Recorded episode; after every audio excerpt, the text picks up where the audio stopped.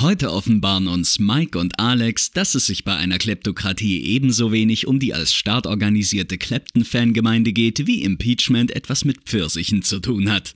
In diesem Sinne, Start!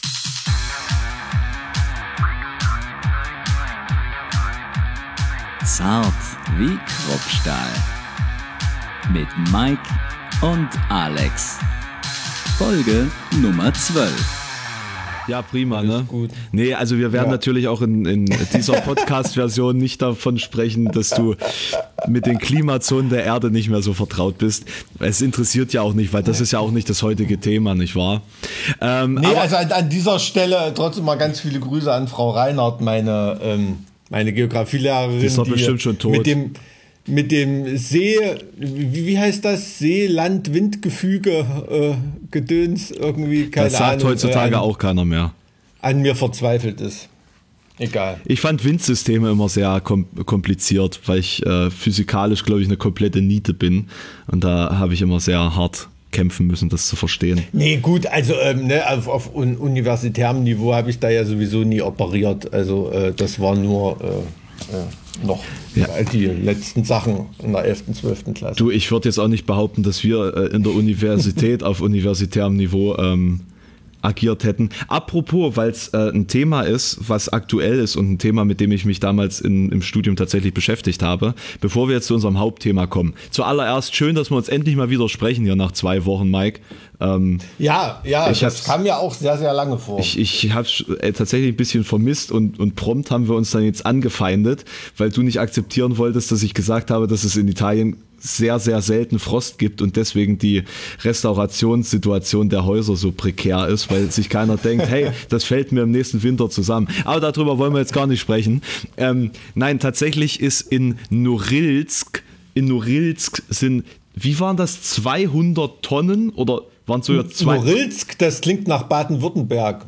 Äh, äh, also, äh, wenn wir schon vom Klima sprechen, ist ein bisschen anders als äh, Baden-Württemberg. Es ist nämlich. Ist nördlich von Jakutsk oder was? Ja, ist es. Es ist, hm. es ist, glaube ich, so die, die nördlichste bewohnte Großstadt der Welt sogar. Also da will ich mich jetzt nicht drauf festnageln okay. lassen, aber es ist tatsächlich ein krasses Ding, weil es auch einer der ähm, krassesten Orte der Verschmutzung dieses Planeten ist. Wenn man sich ähm, die, den Austrag ähm, der, der ähm, also das ist Nickel, es ist eine Nickelfabrik da.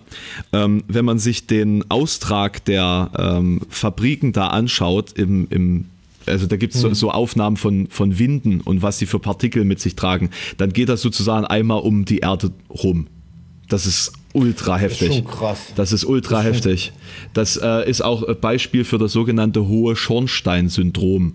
Ne? Also dass mhm. sozusagen ähm, Verschmutzung, die an einem solchen Ort stattfindet, nicht nur eine lokale Auswirkung hat, sondern eine globale Auswirkung. Und äh, gerade Norilsk ist, ähm, ist krass. Äh, der, das durchschnittliche Lebensalter, äh, beziehungsweise eben ähm, also die durchschnittliche Lebenserwartung in Norilsk ist irgendwo zwischen 30 und 40 weil der Ort derartig verschmutzt ist, dass du da nicht lange überlebst, tatsächlich, auch gekoppelt an den harten Arbeitsbedingungen. Und ähm, in, in Russland ist es so. Wie, wie bist du da drauf gekommen? Hast du was darüber gelesen? Oder? Nee, wir hatten ähm, in unserem Studium war sozusagen die Dekade der Nachhaltigkeit. Das heißt, alles, was äh, unser Studium ausgemacht hat, war ähm, vor allen Dingen durch Nachhaltigkeit geprägt, äh, beziehungsweise die Dekade der Nachhaltigkeit. Ja, das klingt, als ob es nur eine, eine zehn Jahre halten soll. ja, es wäre nicht sehr nachhaltig, wenn es nur eine Dekade wäre. Ähm, aber also es, es, es ging de facto ähm, darum, dass man in der Lehre äh, für die zukünftigen Lehrkräfte ähm, den ja, also die, das, den Fokus so ein bisschen auf die Nachhaltigkeit legt und äh, wir da sozusagen auch ein bisschen ähm, äh, gebrieft sind, wie wir da auch also wie wir da positive Impulse setzen können. Und dementsprechend gab es zum Beispiel auch ein, ähm, ein, ein, Modul mit dem Thema ähm, Umweltsyndrome und Umweltsymptome. Und ähm, mhm. da war eben mein Thema Norilsk Äh, Ach so, ja, ja, wie, wie, das, wie das immer so ist im Studium, da macht ja der Dozent nichts selbst, sondern äh, der Student, der entwirft dann eine Seminarstunde und der äh, Dozent sitzt dann quasi das ganze halbe Jahr da hinten und tut nichts. Naja, hm. äh, de dementsprechend fand ich mein Geografiestudium völlig schwachsinnig. Das hätte ich mir nämlich alles einfach durchlesen können und dann wäre gut gewesen. Äh, genau, äh, Norilsk. Das bei vielen Studien. Das erinnert mich ein bisschen, ich bin mal ähm, bei, bei wolkenlosem Himmel auf dem Weg nach Japan über Perm geflogen. Hm. In, in, in Russland. Das sah von oben auch aus, als ob da jemand äh, ein Dünnschiss auf die Landkarte gemacht hat. ähm, so richtig braun ringsrum. Und äh, Magnitogorsk habe ich auch mal von oben gesehen, das sah auch nicht so toll aus. Nee, vor allen Dingen fällt es ja nicht so auf, was da in Sibirien passiert. Ähm und, und einige Städte in China oder so, ähm, da, wo ich keine Ahnung habe, wie, wie, die, wie die hießen, da die, war, war nicht so eine Landkarte auf dem Monitor, als ich darüber geflogen bin, aber das sah auch echt scheiße aus. Also so ungefähr, ähm, weiß ich nicht, ähm, ja, stellt man sich das Kraftwerk Boxberg oder so zu DDR-Zeiten auch von oben vor, so ungefähr. Mhm. Ähm, kannst, ähm. kannst du dich daran erinnern, als äh, jetzt letztes, ja, ne, von einem, von einem Dreivierteljahr in, ähm, nee, das war, das war ja dieses Jahr noch, oder? Als, in, als es in Brasilien gebrannt hat in, in, äh, im, nicht, im, im Regenwald. Da, da gab es. Ja, da, jahresübergreifend, glaube ich. Ne? Ja, da gab es da gab's doch so eine Karte mit dem Austrag der, vom, vom Kohlendioxid. Ähm, mhm. in, in, den Geländen, also markiert mit roten Stellen und schwarzen Stellen, je nachdem, wie krass es da ist. Und ähm, ich habe ein Video drüber gemacht und habe dann mal zum Beispiel Norilsk mit rausgesucht, Indien mit rausgesucht ähm, und China. Mhm. Und China ist sozusagen wie die heftigsten Stellen der Waldbrände durchgehend. Das ist krank. Aua. Das ja, ist absolut ja. krank. Also wir machen uns keine Vorstellung, wie heftig äh, die, die Luftverschmutzung in, in China tatsächlich ist. Ähm, hm, äh, hm, hm. unabhängig von Corona. Achso, und jetzt zu Norilsk, weil ich es jetzt gerade erst gelesen habe und ähm, dazu noch was sagen wollte. In Norilsk sind gerade 20.000 Tonnen Diesel in einen Fluss gelaufen. Oh, schön. Und äh, Wladimir Putin hat das jetzt durch ein WWF mitbekommen. Also ich, denk, okay. ich denke, da verschwinden jetzt hm. demnächst ein paar Leute. Hm. Ja, also ich, ich kann mich nur so an, an Schilderungen von, von, von alten äh, Erdöltrassenbauern erinnern und so. Ähm, da waren ja auch ähm, viele, viele aus, aus Deutschland dort und haben gearbeitet. Ähm, die haben auch gesagt, also man ist dann mal losgefahren oder mit dem Hubschrauber losgeflogen und hat geguckt, wenn dann, äh, ob da irgendwas ist, wenn der Druckabfall wirklich viel, viel zu hoch war. Mhm. Ne? Ähm, wenn man was gemerkt hat, da muss irgendwas lecken oder so, wenn das noch nicht so schlimm war, da, das hat da noch nicht so nicht ganz so doll gekümmert irgendwie. Ähm, das ist schon, wenn man da ankam, da waren da mitunter irgendwelche Erdölseen irgendwo. Ähm, ja, es, ja, es fällt da gibt, schon, gibt schon krasse Schilderungen. Bei, ja. de, bei der schieren Menge an, an allem, an Öl, an Gas, an Land, fällt halt sowas auch gar nicht auf. Ne? Oder auch hm. an Menschen. Äh, hat man ja im Zweiten ja. Weltkrieg gesehen. ähm, ja, ähm, also das, das ist gerade wieder so eine Sache, die, die mich sehr alarmiert, wenn man mal so drüber nachdenkt. Prinzipiell ähm, was, was mit, der, mit der Klimaveränderung jetzt in, mit dem Permafrostboden beispielsweise passiert. Also mhm. äh, äh wenn, wenn der Permafrostboden nicht mehr permagefrostet ist und äh, dann sozusagen die ganzen äh, Stickstoffe, die da drin sind, äh, rauskämen. Methangase ja, ja, und so. Ja, ja, wenn, wenn mhm. das alles rausgehen würde, dann wären wir tatsächlich ziemlich im Arsch. Ähm, jetzt mal so grob gesagt. Aber, kann so, kann so kommen, kann so kommen, weiß keiner. Ja, und äh, äh, was, was geopolitisch wahnsinnig interessant wird, wird dann, ähm, wenn quasi das, das, äh, das Nordpolarmeer wieder durchgehend schiffbar sein wird. Also wenn sozusagen Russland, ähm, also wenn, wenn an China wenn, wenn China beispielsweise an Russland vorbei Waren transportieren könnte über den Seeweg das ganze Jahr. Hm. Ähm, hm. Deswegen gab es da diese, diese spannende Geschichte, wo Russland einfach mit einem U-Boot äh, unten sich einen, einen ähm, Festlandsockel gesucht hat unter Meer und da eine russische Fahne platziert hat, um zu sagen, hey, das ist übrigens unser Gebiet. Und wenn dann hier in mhm. Zukunft was durchgeht oder äh, die Mineralien hier abgebaut werden können ähm, in, diesem, in diesem Gebiet, dann ähm, haltet, mhm. haltet euch fern. Das ist äh, unser, unsere Domäne sozusagen. Ja, also diese Konkurrenzen, die waren auch schon zu Zeiten des Eisernen Vorhangs sehr, sehr interessant, ne? gerade zwischen China und Russland. Also das wurde ja immer so als ein Block wahrgenommen, aber die waren sich natürlich alles andere als grün, ne? also zu, zu, zu keiner Zeit. Ne? Also ähm, ja. das war schon, ähm, ja, äh, schon, schon, schon immer irgendwie, irgendwie eine, eine, Konkurrenz gewesen. Deshalb bin ich auch ein bisschen so, äh, ja, mich ähm, was heißt, ne, es besorgt mich nicht, aber ich finde das immer, immer bemerkenswert, dass immer noch so, so sehr in die USA geschielt wird, ne? Und, und dieses Land, was dann nun irgendwie wirklich nun ähm, weiß ich nicht, offensichtlich staats- und systemmäßig fast im Sterben liegt irgendwie und das, das, so das kann man schon letzte Zuckungen vollführt und um, um China oder in Indien oder diese ganzen erwachenden Riesen, ne, um, ja. um die Entwicklung dort kümmert sich, äh, kümmert sich ähm, gar kein Schwein. Das, das ist tatsächlich, also. das ist tatsächlich ziemlich faszinierend. Ich glaube, das liegt auch ein bisschen daran, dass wir äh, in, in, in Staaten, äh, beziehungsweise halt durch die Staaten eben diese Medien bekommen oder bekommen mhm. haben, also diese ganze Öffentlichkeitskultur und der andere Block ja das Gegenteil dieser Öffentlichkeitskultur darstellt und dementsprechend da auch wenig ähm, ausgedrückt wird. Ich habe heute eine, äh, eine, Folge auf Netflix gesehen, Geschichtshappen heißt die, die Serie und äh, die mhm. suchen sich so kleine Punkte der, der Weltgeschichte, also der näheren Weltgeschichte heraus und beleuchten die ein bisschen genauer. Und da war zum Beispiel auch der, der ultra heftige Aufstieg von, von China ähm, von, also da, da ging es um das ähm, Bruttosozialprodukt und die Entwicklung des Bruttosozialprodukts im Vergleich zu den Staaten. Und ich glaube, 1979 mhm. war der damalige, ähm, wie, wie, wie heißt das in China? Also der, der Regierungschef, ähm, der, mhm. äh, der, hat zum ersten Mal, ähm, war das Nixon damals, 79?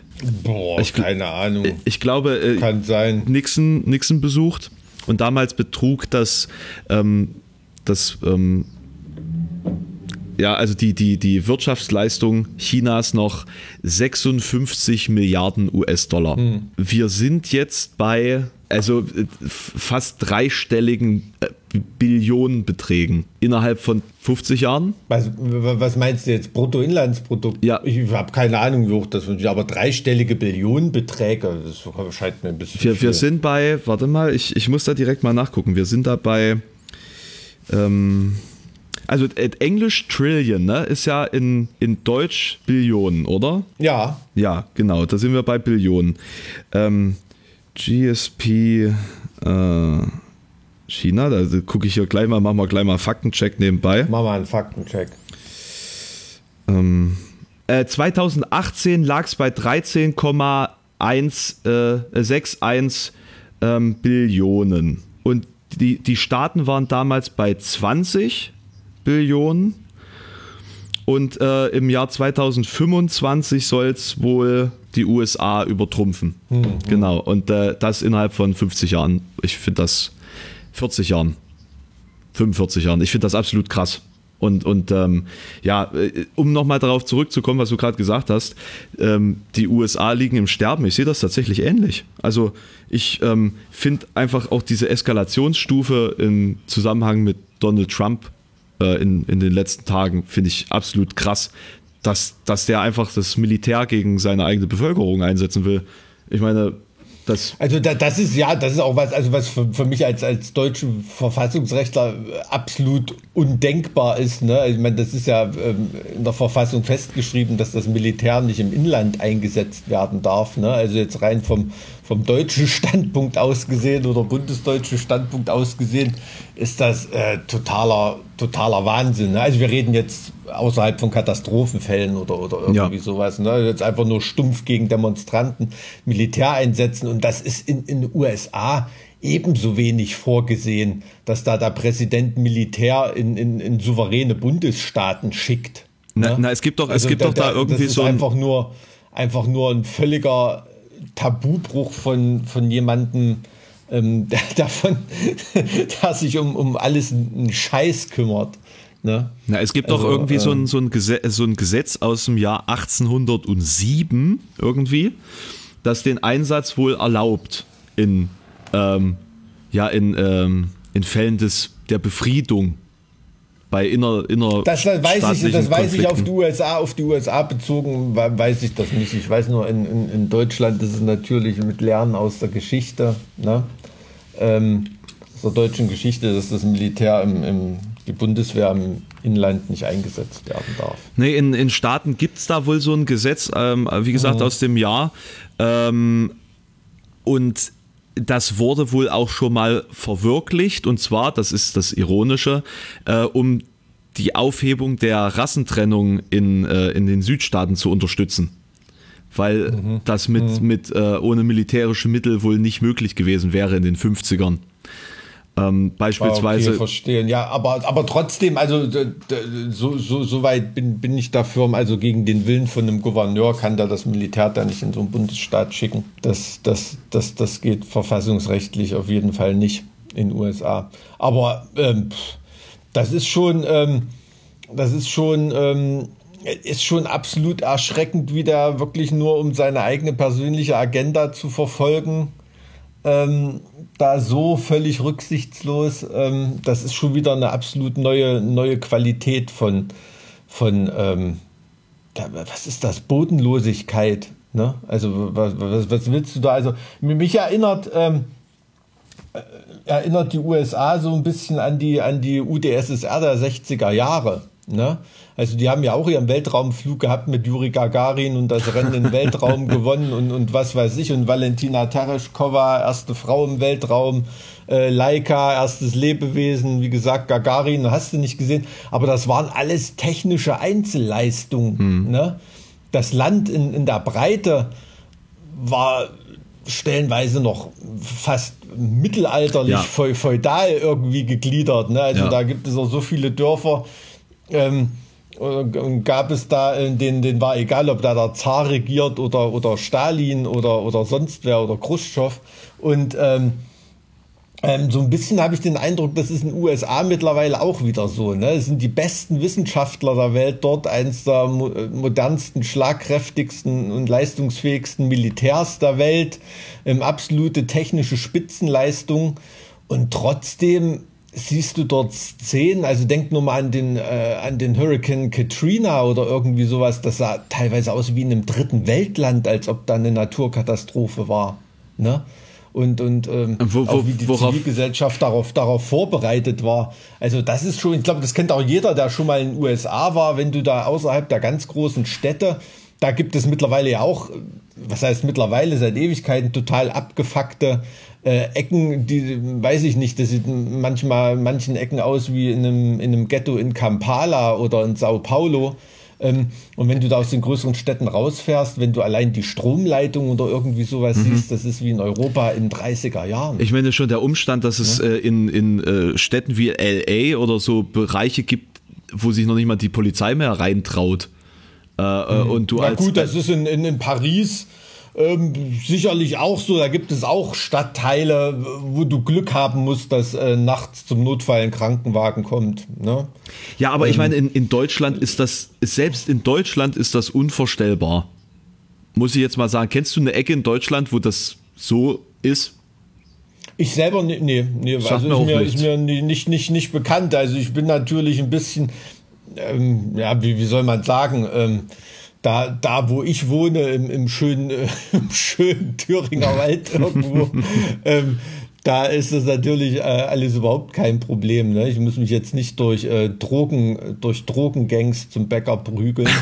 aber ähm, ähm, äh, gibt sicherlich auch abgefuckte Viertel in Deutschland, aber dass es da so weit ist, ähm, habe ich noch nicht gesehen. Und auch damals die Flut, die Gerhard Schröder die Wiederwahl sicherte oder so, hat man schon Eindruck gehabt, dass es da äh, äh, wahnsinnig äh, konzertiert, ähm, hochmodern mit vereinten ja. Kräften zur, zur Sache ging. Ne? Also das muss man, muss man wirklich lassen. Auch jetzt, wie es in der Corona-Krise ist ähm, oder war, ist, leider immer noch, ähm, hat man schon das Gefühl, bei allen Sachen, die es zu meckern gibt oder so, es gibt wenig Länder, in denen man so einem Katastrophenfall gerade lieber wäre. Ne? Also ähm, ähm, ohne dass das jetzt jemand als falschen Patriotismus oder, oder ungesunden Patriotismus werten soll bei mir, aber da war Deutschland auf jeden Fall schon besser vorbereitet als ähm, wenn man, wenn man sieht, die USA, die, das ist ja noch viel, viel schlimmer für den Zustand eines Systems, ja. also verdeutlicht noch viel mehr über den Zustand eines Systems, wenn eigentlich Kapazitäten da sind und es Führer und Verantwortliche gibt, die, die, die diese nicht nutzen ne? und, und, und die Bevölkerung dann in irgendwelche, in irgendwelche äh, Messer hineinläuft, in irgendwelche Katastrophenabläufe und Entwicklungen hineinläuft ähm, die vielleicht so gar nicht hätten, hätten sein müssen. Ich finde find, find das System per, per se so wahnsinnig krank und menschenverachtend, wenn ich überlege, dass, äh, wie, was es kostet, ähm, beispielsweise so eine, so eine Krankenwagenfahrt ja, hast einen mhm. Herzinfarkt, fährst du Krankenwagen, bist du mehrere tausend Dollar los für eine Fahrt. Mhm. Das, das, das, das, ist unvorstellbar. Ich meine, wir, wir, wir leben ja hier echt wirklich äh, den, den, den puren Luxus, was das angeht, dass wir ähm, eben für, für, äh, für das alles nicht in, in, so, einer, in so einer privatisierten ähm, Spirale der sich immer weiter verteuernden Lebenserhaltung befinden. Äh, glücklicherweise und äh, hoffentlich auch, äh, äh, hoffentlich wird sich das auch in Zukunft nicht verändern. Ich meine, überleg dir jetzt mal, was gerade in, in Staaten abgeht. Da sind über 100.000 Menschen schon an Corona gestorben. Da, ist, da, da redet keiner von einer zweiten Welle, weil die erste ja noch nicht mal vorbei ist. Ja, ja und, und, ja. und äh, 40 äh, Millionen, mehr als 40 Millionen Menschen sind arbeitslos. Mhm. Äh, und, und die, die es betrifft, sind ja mal wieder eben nicht die, die ähm, mittelständische weiße Personen sind, sondern das ist ja wieder so ein ähm, so ein Problem der, der hispanischen Bevölkerung ähm, und, und eben all diesen, diesen Bevölkerungsgruppen, die immer das Nachsehen haben. Und äh, das dann gerade ja, jetzt ja. eben in dieser Situation dann ein, was man halt wirklich sagen muss, ein alltäglich rassistischer Vorfall stattfindet. Also äh, Polizeigewalt in Staaten ist ja, ist ja wirklich nichts, was, was selten vorkommt. Das ist ja das, das Grundhandeln dieser Art und Weise von Polizei. Ne? Also du, du mhm. wirst ja erschossen, sobald du dich da ähm, doof in deinem Auto Richtung Richtung ähm, hier. Weiß ich jetzt, weiß ich aber ich war jetzt nur ganz kurz zusammengezuckt. Du, du meintest alltäglich rassistisch, nicht damit, dass es nicht alltäglich in dem Sinne ist, dass es nicht so schlimm war, sondern es ist so schlimm, dass es alltäglich genau, ist. So genau, genau, ja, ja, okay. genau. Naja, also, äh, also, ja, ja, klar. Das ist. Ähm, also selbst da, wenn ich habe, ich habe den den Eindruck, äh, weiß ich. Weiß ich nicht, wie alltäglich das ist. Also es ist auf jeden Fall, selbst wenn es singulär wäre, wäre es absolut bodenlos. Ähm, also ich, ich kann das nur ist sagen, der, das ist, der, ähm, das ist die Todesart Nummer eins bei jugendlichen Amerikanern. Todesart mhm. Nummer eins ist Polizeigewalt. Okay, also ich weiß nur, ich habe mal äh, mit, mit Kumpels aus den USA eine Polizeikontrolle mitgemacht in in, in USA und ähm, ich habe sofort gemerkt, was da für eine komplett andere, also das, das war in einem Bundesstaat, wo, wo alles eigentlich alles äh, schick ist, ne, irgendwie ähm, oder in einer Gegend. Ähm, und wie komplett anders diese Stimmung war. Ne? Das ist nicht hier wie, wie in Deutschland, dass du anhältst und sagst, na, hallo Herr Oberförster und der lacht auch nochmal und äh, hast du nicht gesehen oder irgendwie, sondern ähm, da war jeder wirklich ganz doll drauf bedacht, dass da jeder immer irgendwie die Hände sieht und, ja. und hast du nicht gesehen und äh, no silly jokes und bla bla bla und also da ist mir schon äh, ganz anders geworden. Ne? Also und ähm, ist schon lange her, da war ich noch ähm, noch für, für, für dumme Sprüche zu haben, so als Jugendlicher, aber das war ähm, das ähm, ist, mir, ist mir da vergangen. Also die, die Polizisten, die waren auch nicht, nicht nett in dem Sinne. Nee, da bist du dann auch froh, wenn du unbeschadet oder, oder ohne da irgendwie ähm, ähm, ja, ja. hops genommen worden zu sein, da wegkommst. Mhm. Und, ähm, also das, das, hatte, ich schon, hatte ich schon wahrgenommen, dass das dann ein, ein anderes Kaliber ist. Ne? Ähm, andererseits muss man natürlich auch sagen, ähm, ähm, ich stelle das auch in Deutschland ganz oft fest. Es hat natürlich auch die Polizei echt arge Nachwuchsprobleme. Ne? Also wer sich da zum Dienst meldet, da ist schon auch ganz schön viel ähm, ähm, Ausschuss dabei, ne? was es für die, für die brauchbaren Leute bei der Polizei natürlich noch viel, viel schwerer macht. Ne? Gibt da, kann man ja auch nicht alles über einen Kamm scheren. Ich kenne ich kenn Polizisten, ähm, die, eine, die, eine, die eine super absolut verlässliche Arbeit macht, auf die, man, auf die man nicht verzichten kann. Aber man hört aus vielen, vielen Ecken, dass diese Nachwuchssorgen extrem groß sind. Da ja. qualifizierte Leute, ja. die sich das antun wollen für den lächerlichen, für das lächerliche Gehalt, was es da gibt. Ne? Und das ist in den USA sicherlich überhaupt nicht anders. Nee, das, ja. das Sozialprestige des Berufs ist ja auch wirklich ganz, ganz low. Ähm, mhm. Also du, du, du bist ja als, als also ich glaube, in Deutschland geht das noch irgendwie, aber ähm, mhm. ich glaube, in, in Staaten, da bist du auf jeden Fall nicht der Freund der, der Nachbarschaft. Ja, da lockt ja noch nicht mal die Wumme irgendwie. Nee, weil ja, hat ja, hat ja jeder. Und das macht das macht's ja auch so gefährlich, so eine Polizeikontrolle.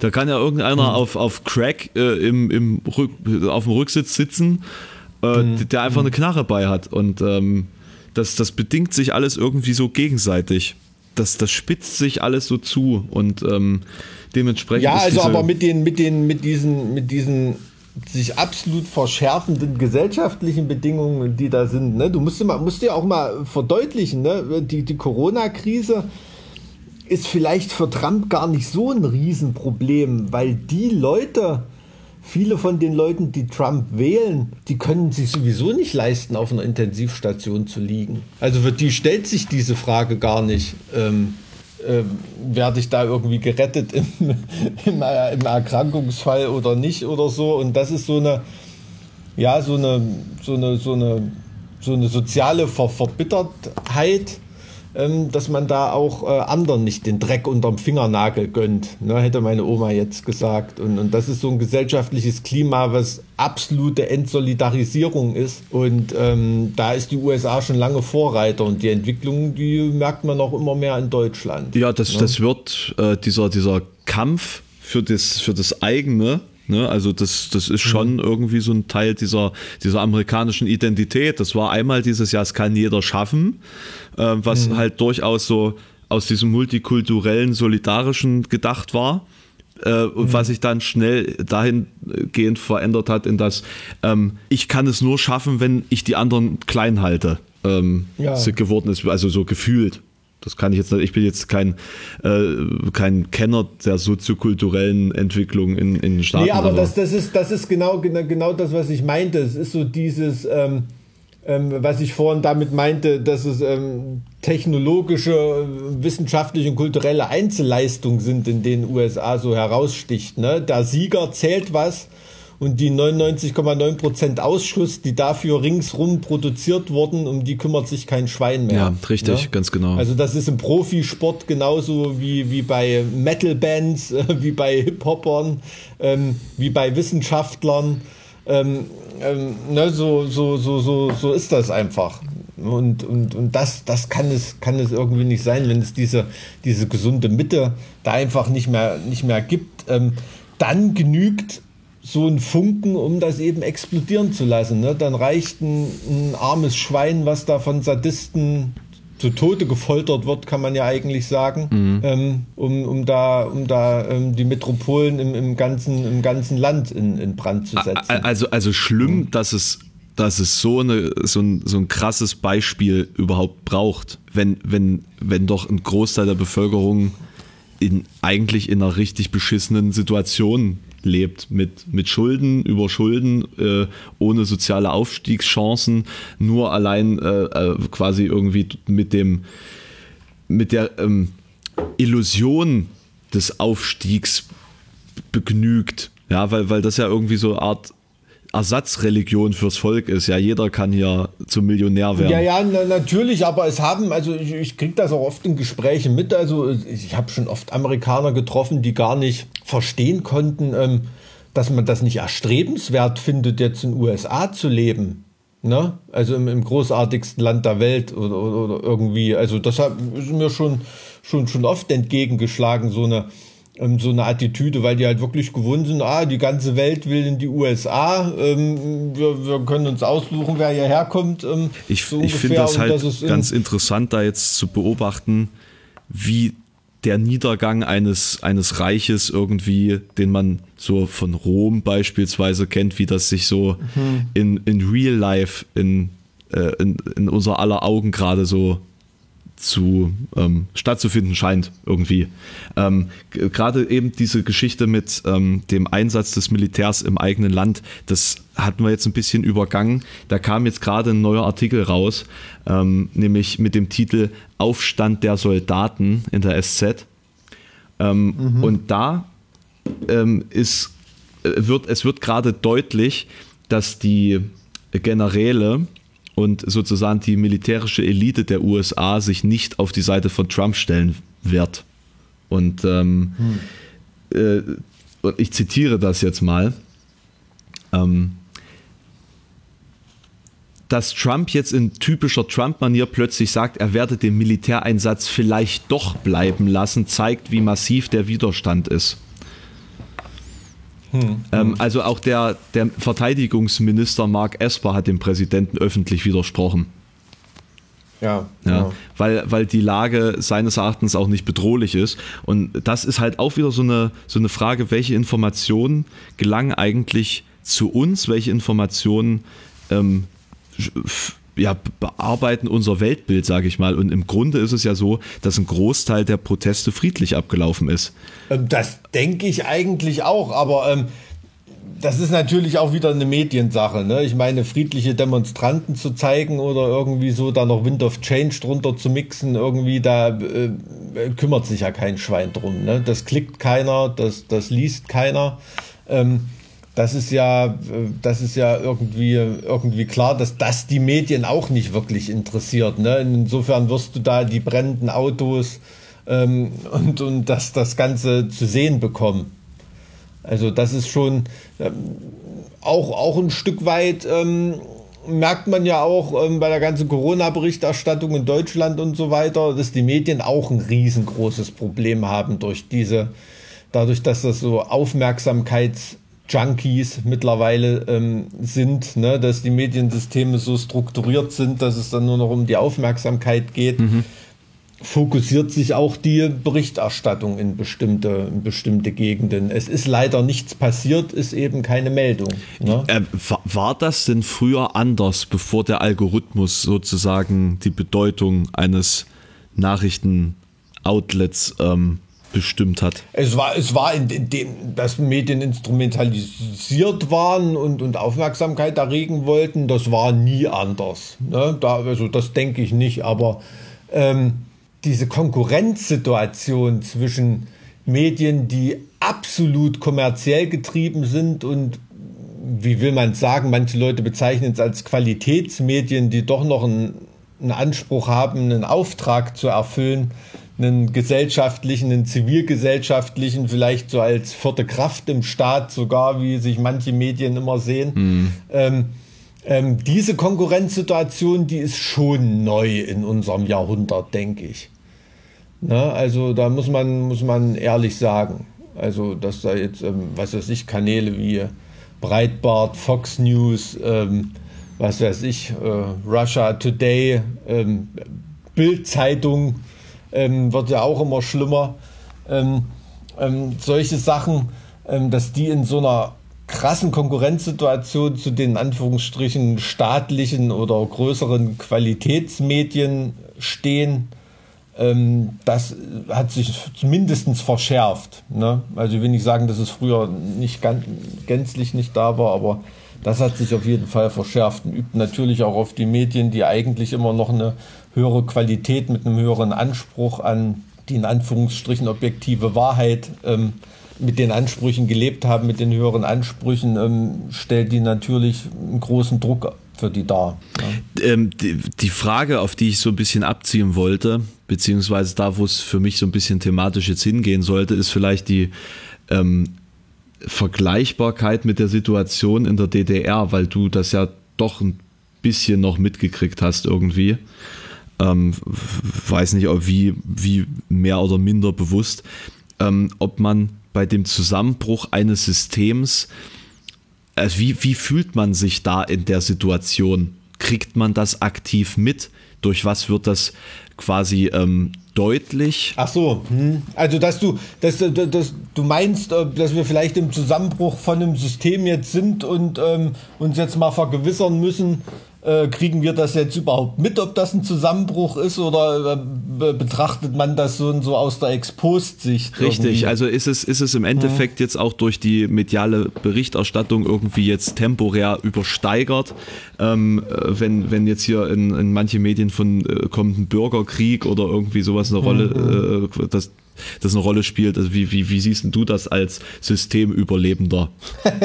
nee, also, also aus meiner, aus meiner ähm, Kinderperspektive in der DDR kann ich das natürlich nicht beantworten. Ich kann das nur als Wissenschaftler beantworten, mhm. der sich da mit dem DDR-System befasst hat, so aus dem, aus dem Nachhinein und da viele Zeitzeugen ähm, äh, Gespräche geführt hat und so weiter und sich mit den Medien da beschäftigt hat. Also es fühlt sich ganz lange an äh, wie ein Wandel des Systems. Mhm. Ne? Mhm. Es fühlt sich ganz lange an wie ein Wandel, wie eine Erneuerung oder auch wie eine Verschlechterung eines Systems.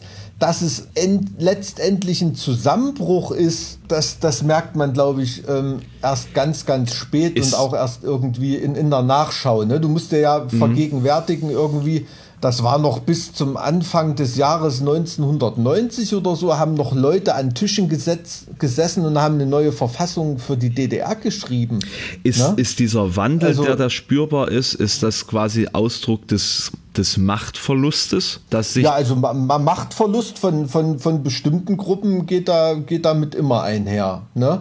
Und das ist jetzt mal ab, ab, unabhängig von der Frage nach dem Zusammenbruch eines Systems, aber ist im Nachhinein für mich, aus, aus meiner Sicht, da es oft damit befasst hat, für die nachträgliche Charakterisierung von einem, von einem System als totalitär oder nicht, ganz, ganz wichtig, wie das System auf diesen Druck und auf diesen Zusammenbruch reagiert hat. Mhm. Ne? So wie das Geschichtsbild der DDR landläufig ist, wie es von vielen dargestellt wird, auch zu Recht dargestellt wird, hätte eigentlich alles zusammengeknüppelt und zusammengeschossen werden müssen, was da irgendwie auf der Straße ist. Ne? Das stimmt. Und ja. das ist irgendwie nicht passiert. Es gibt verschiedenste Theorien, warum das nicht so war. Die gehen in, äh, fast ins Verschwörungslager, manche nicht. Äh, Manche sagen, Gorbatschow hat sowjetisches Militär irgendwelche Munitionsdepots von der NVA sichern lassen, damit da nichts passiert äh, der Bevölkerung. Andere sagen, äh, Egon Krenz hat einen Daumen nach oben gemacht und ähm,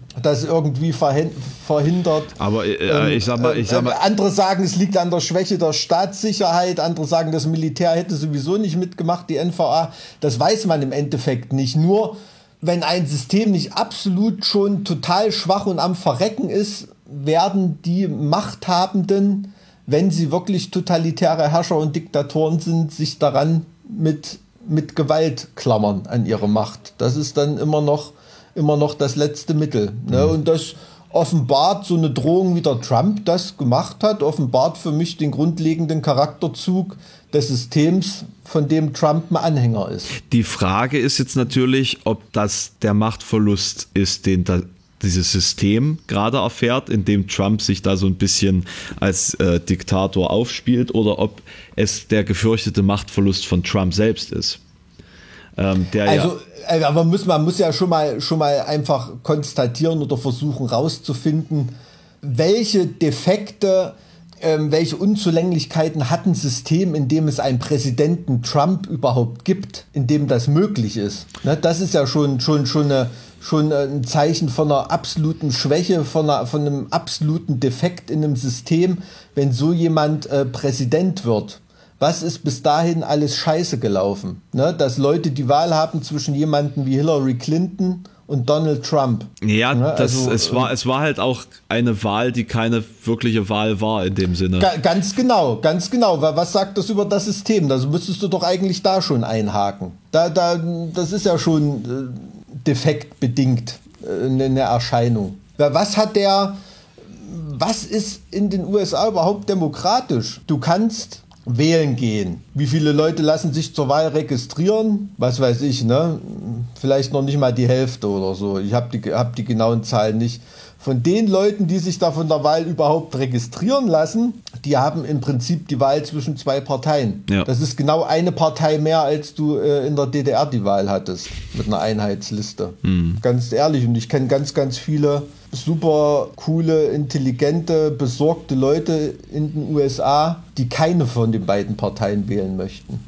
Ne? Mhm. Aber deine Stimme irgendeiner grünen Partei auf lokaler Ebene oder so zu geben, ist eine weggeworfene Wählerstimme. Und stell dir mal vor, also ich kenne ganz viele Leute, die haben wirklich mit Bauchkrämpfen und Kotzen jemanden wie Hillary Clinton gewählt, nur um Trump zu verhindern. Und das, das ist doch schon eine absolute Systemschwäche. Und dann ist die Frage, wie weit ist bei so einem System dann der Zusammenbruch entfernt. Aber dieses System ist ja schon seit Jahrhunderten so also, wenn man von Jahrhunderten sprechen kann im Kontext der USA, aber das ist eben. Ja, ja, natürlich. Also rein geschichtlich gesehen ist ja die, die, USA immer ein Beispiel gewesen für eine für ein in unserem Sinne liberales Staatssystem, also ein System der Freiheit, ne? also die europäischen Revolutionen, ähm, die hier stattgefunden haben, die haben sich halt auch nicht nur an Frankreich orientiert, da war ja auch äh, quasi äh, ne, die die Unabhängigkeit der USA und so ein ganz großer Weckruf, der hier nach Europa gewirkt hat äh, ja. und so weiter. Und trotzdem sind hier andere,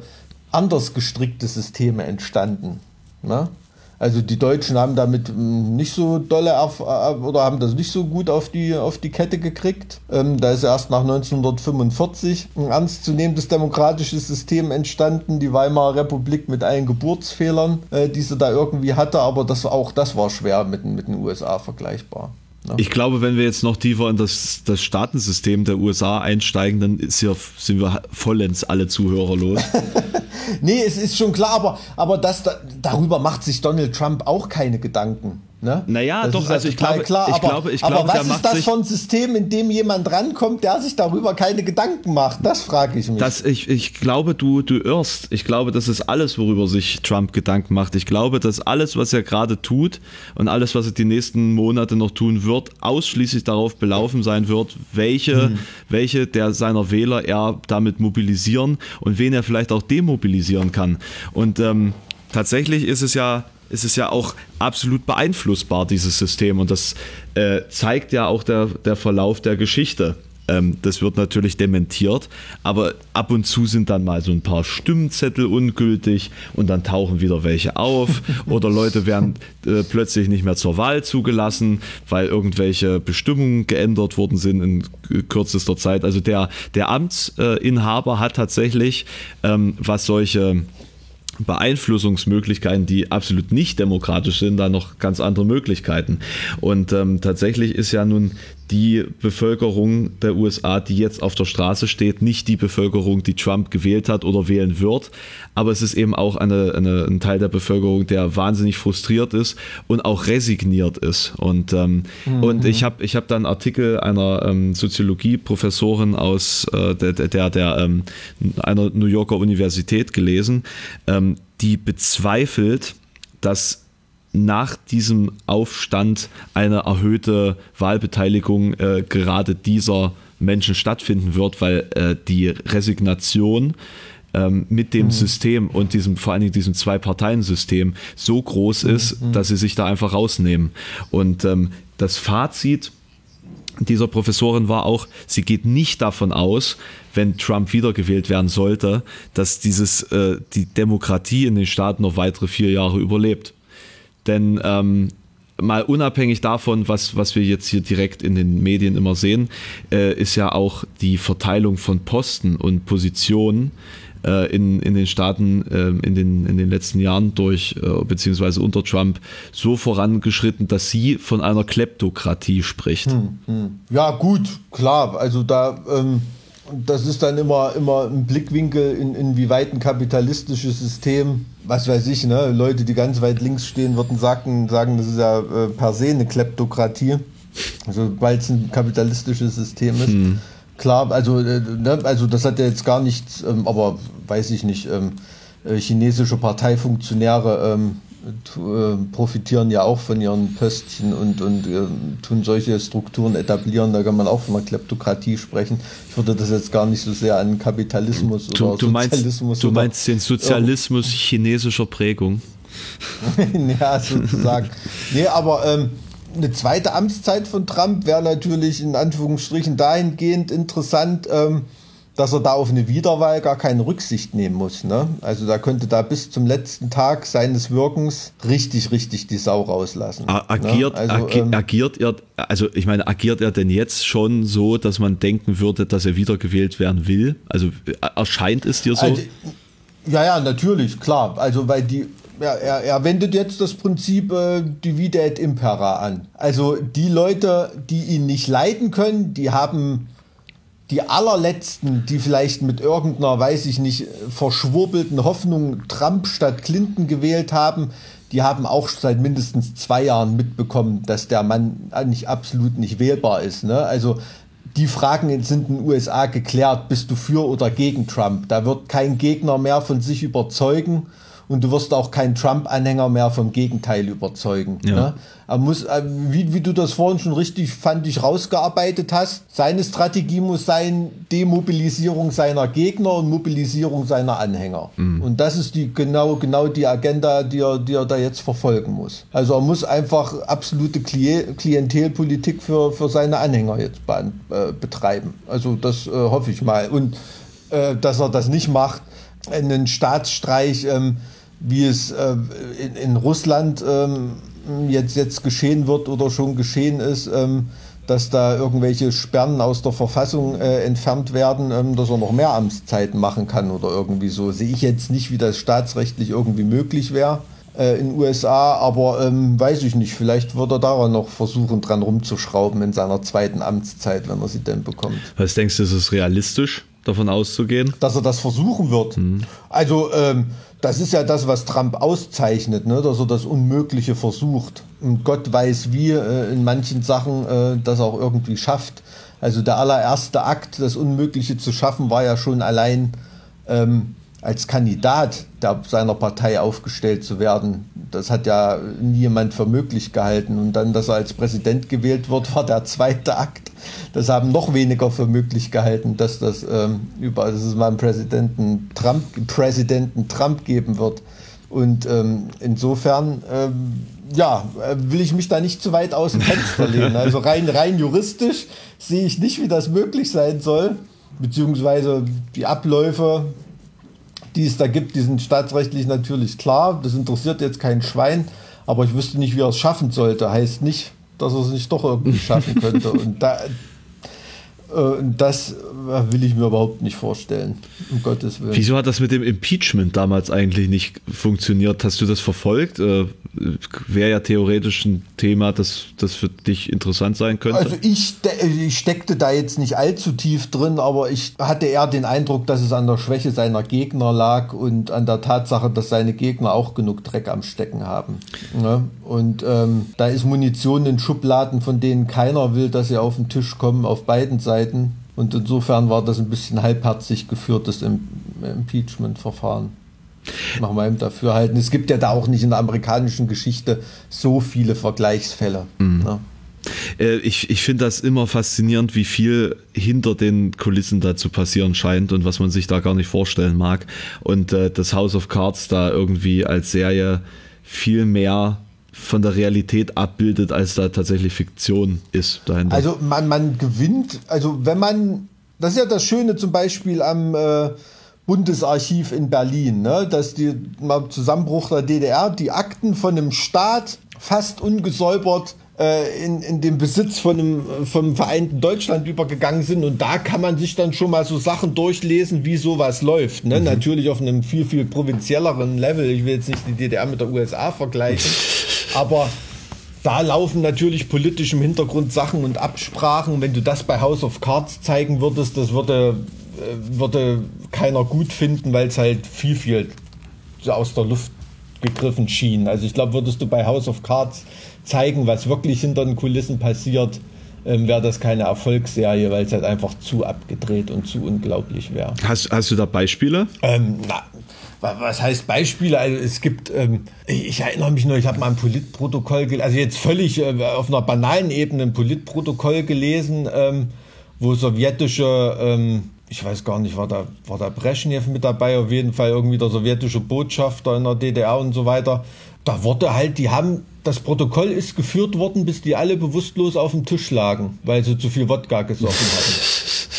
ne? Und über was für Dinge die da geredet haben oder so und, äh, und so weiter, da steht dann nur noch irgendwie Genosse Honecker äußerte etwas Unverständliches oder so, hat dann die Protokollführerin auf, aufgeschrieben. Genosse Falin äh, äußert etwas Unverständliches zurück, äh, irgendwie, ne? Und, und, und solche, solche Sachen. Also da ist jetzt so die Schilderung von so einem Saufgelage, wie es da, äh, wie es da abläuft. Oder ähm, wie man manchmal, äh, du willst glaube ich auch gar nicht wissen, wie manchmal da Trump irgendwie für, ein, für eine Pressekonferenz vorher gebrieft wurden, wie die Leute hinterm Vorhang stehen und, und, und einfach nur Stoßgebete zum Himmel schicken, dass das äh, irgendwie läuft oder wie man vielleicht äh, Gerhard Schröder mühsam ausgenüchtert mal vor die Kamera gestellt hat und gehofft, dass er das irgendwie äh, durchhält, ohne jemanden anzupöbeln oder umzukippen oder so. Ähm, also da gibt's gibt's glaube ich Sachen, die spielen sich manchmal auf so dünnem Eis ab, das kann man im großen Politbetrieb ähm, kann man sich gar nicht vorstellen. Ne? Oder denkt mal an die Sachen, vom, die Boris Jelzin abgezogen hat oder so. Oder äh, Jean-Claude Juncker ist auch ein sicherlich so ein erfolgreicher Verhandler, weil er so lange durchhält, weil er äh, den größten Tank von allen hat. ne? Also es ist ähm, ja, es, es ist einfach so. Also da gibt es, denke ich, ganz, ganz viele viele Anekdoten, die, auf die man stoßen kann, wenn man sich dafür interessiert. Ja. Unfassbar, dass auf so also einer Ebene sowas auch so unprofessionell läuft. Ne? Man, man denkt ja irgendwie. Ab, absolut, man denkt immer, es ist irgendwie eine Agenda dahinter und so. Und deshalb interessieren mich Politikerbiografien so sehr, wenn ich sowas lese. Ne? Also ich habe mich da besonders mit der DDR beschäftigt, also was da viele für, für Anekdoten hinterher, ähm, hinterher schildern und so. Und ähm, genauso ähm, gibt es Sachen, also die dann sicherlich irgendwann mal von irgendwelchen ehemaligen Untergebenen von Helmut Kohl oder, oder und so weiter, die dann rauskommen. Das sind schon super interessante Sachen. Oder auch, denkt doch nur mal an die Enthüllungsbücher von Bill Clinton. Also äh, über Bill Clinton, nicht von Bill Clinton. Äh, Stichwort Monika Lewinsky und was weiß ich, was es da alles für Sachen gibt. Das ist schon, ähm, das ist schon richtig, richtig interessant. Also und ähm, da äh, ist, glaube ich, House of Cards eine, eine Doku-Soap im, im, umgekehrten Sinne, dass es nicht übertrieben dargestellt wird, sondern sehr, sehr abgeschwächt. Also, äh, ich sag mal, hoffen wir, dass es nicht so ist. da, da, also bin ich, mir, bin ich mir sehr, sehr eigentlich relativ sicher. Ja, ja. ich, äh, also ich glaube auf jeden Fall, dass, ähm, dass wir da sehr wenig von dem verstehen, was da eigentlich passiert vor unser aller Augen und was, was wir überhaupt wahrnehmen durch die, sagen wir, durch das Brennglas der Medien. Ja, aber die Verantwortlichen auch. Die verstehen ganz oft auch ganz, ganz wenig davon. Das, ja, das, das, ist, das ist leider so. Das ist leider so. Ja. Ich bin ja mittlerweile bin ja auch unter die Sänger gegangen. Ja, ja, ich habe schon, hab schon gehört. Ja, ich äh, kann noch nicht verraten, oder ich will noch nicht verraten, bei wem. Aber du hast ja, hast ja schon mal gehört. Ja, also wir sind auf jeden Fall äh, alle auf das neue Helene Fischer Album gespannt. Genau, und ich denke, ich habe da eine ganz gute Figur gemacht. Also, ähm, wie, das ist wieder, das ist wieder ein Volker Pispers Spruch, passt da. Ähm, besser als erwartet, wenn man die Kategorie bei der Tour de France einführt, fahre ich da auch mit. Es war wirklich äh, viel, viel besser, als ich es erwartet hätte. Du bist so, du bist der Meister dieser Negativ- äh, äh, Komplimente. Das Nein, das soll überhaupt nicht, nicht, nicht negativ. Also gut, viel, viel besser als erwartet. Klingt wie, ich habe gedacht, es ist total scheiße, aber es ist nur mega so hütte scheiße. Ich hätte vielleicht erwartet, dass wenn du irgendwo singst oder schreist oder beides, ähm, dass es okay wird, aber es ist echt gut geworden. Dank, Dankeschön. Also so habe ich das gemeint. Dankeschön. Gut. Das, das, wollte ich dir jetzt noch entlocken, das war mir noch wichtig zum Abschluss. Mike? Ja, jetzt, das habe ich dir ja schon gesagt, aber jetzt haben wir das nochmal dokumentiert hier. Naja, for the record, das ist doch wichtig. ja, ja, also ja. Äh, zum Abschluss Absolut. sei noch gesagt, ähm, es ist natürlich jetzt, äh, was wir besprochen haben, vieles, was sich zum Zeitpunkt der Veröffentlichung dieses Podcasts ähm, schon wieder komplett verändert haben kann. Ne? Also natürlich ist das jetzt nicht aktuell, ähm, wenn ihr das hört. Aber zum Zeitpunkt dessen, was wir jetzt besprochen haben ähm, äh, und unsere Schlüsse da gezogen haben oder darüber argumentiert haben. Äh, und mir persönlich war es auf jeden Fall sehr wichtig, dass wir das mal ansprechen, das Thema, ähm, und, und mhm. unseren Senf dazu geben. Und ich wollte einfach wissen, was, was Mike da aus seiner Perspektive als Ex-DDR-Bürger da vielleicht noch zu sagen hat. Ähm, ja, Ich hoffe, es war nicht ganz so dröge. Also wenn wir irgendwo falsch lagen im Nachhinein, dann werden wir das aufs Brot geschmiert bekommen von irgendwelchen Schlaumeiern. Da brauchst du keine. Ja, wie gesagt, ihr könnt euch uns ja E-Mail-mäßig kontaktieren. zartwiegruppstahl.gmx.de. Wir haben schon wieder vergessen, die E-Mails vorzulesen. Das machen wir aber beim nächsten Mal. äh, und, und Okay. ähm, oh, Hoffentlich leben die Leute noch. und äh, dann bei äh, Instagram natürlich auch zart wie Kruppstahl. Ähm, ihr könnt uns natürlich auch gerne Themenvorschläge schicken. Dann würde ich sagen, Alles klar. vielen, Dank, dass ihr dabei gewesen seid. Tschüssikowski. Tschüss.